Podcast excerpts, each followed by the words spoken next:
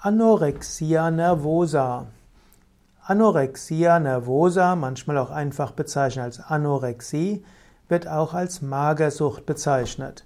Anorexia nervosa ist der zwanghafte Wunsch oder der zwanghafte Trieb, immer dünner werden zu wollen. Manchmal wird vermutet, dass junge Mädchen den unbewussten Wunsch haben, das Frauwerden zu verhindern. Anorexia nervosa betrifft eben hauptsächlich junge Frauen, jugendliche Mädchen. Meistens sind es eben weibliche. Hm, junge Männer sind, gibt es zwar auch, aber weniger als 10% der Menschen mit Anorexia nervosa sind männlichen Geschlechts. Anorexia nervosa kann bis zum Tod führen. Es ist gar nicht selten, dass Frauen sich zum Tod hungern.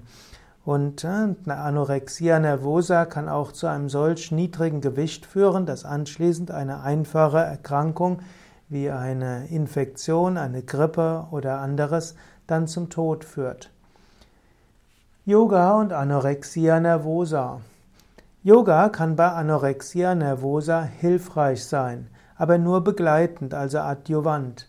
Wenn du als Yogalehrer, als Yogalehrerin eine Frau vor dir hast, die extrem untergewichtig ist, dann solltest du dich vergewissern, dass die betreffende Frau auch oder auch Mann auch in medizinischer Behandlung ist, mindestens zu dieser medizinischen Behandlung raten. Da Anorexia nervosa bis zum Tod führen kann, ist es wichtig, dass jemand mit dieser Erkrankung fachkundige ja, Behandlung hat. Ansonsten habe ich schon oft erlebt, dass Frauen mit Anorexia nervosa durch regelmäßige Yoga-Praxis wieder ein gesünderes Körpergefühl bekommen haben und sie es ihnen leichter gefallen hat, wieder normal zu essen, also etwas zuzunehmen. Yoga kann helfen, ein positives Gefühl zum eigenen Körper zu bekommen. Yoga kann helfen, sich selbst wieder zu spüren und die Bedürfnisse des Körpers.